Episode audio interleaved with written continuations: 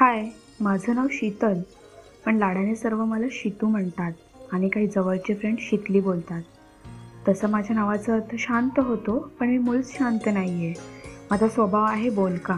बोलका काय? बडबडीच आहे मी. हां तर मला वाचन लेखनासोबतच झोपसुद्धा तितकीच प्रिय आहे बरं? या झोपेतच मला स्वप्नसुद्धा पडतात. त्या दिवशी ना असंच डोळा लागला आणि स्वप्नात तू आलेलास.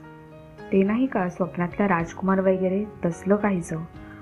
पण तू असा पांढऱ्या शुभ्र घोड्यावरून उतरत लाल गुलाबांचा फुलांचा गुच्छ हातात घेत वगैरे आला असं काही नाही.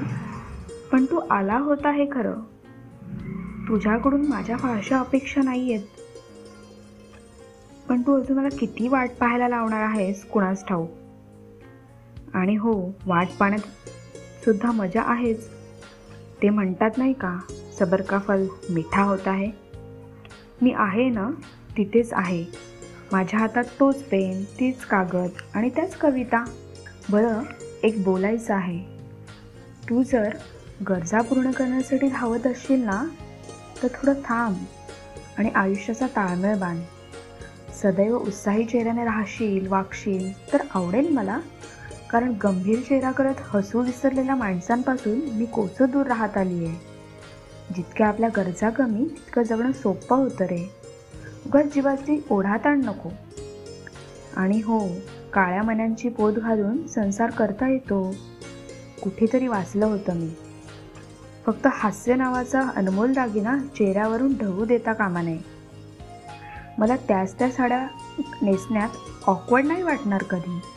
कारण फाटक्या गोदडीला ठिगळ लावून अंथरून पाहून पाय पसरायची माझी जुनी सवय. आयुष्याविषयी ना माझ्या काही वेगळ्या व्याख्या आहेत.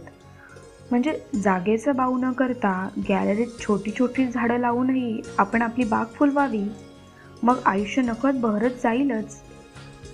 तुला जर शक्य झालंच तर वर्षातून एकदा अनाथ मुलांना भेटायला येशील का?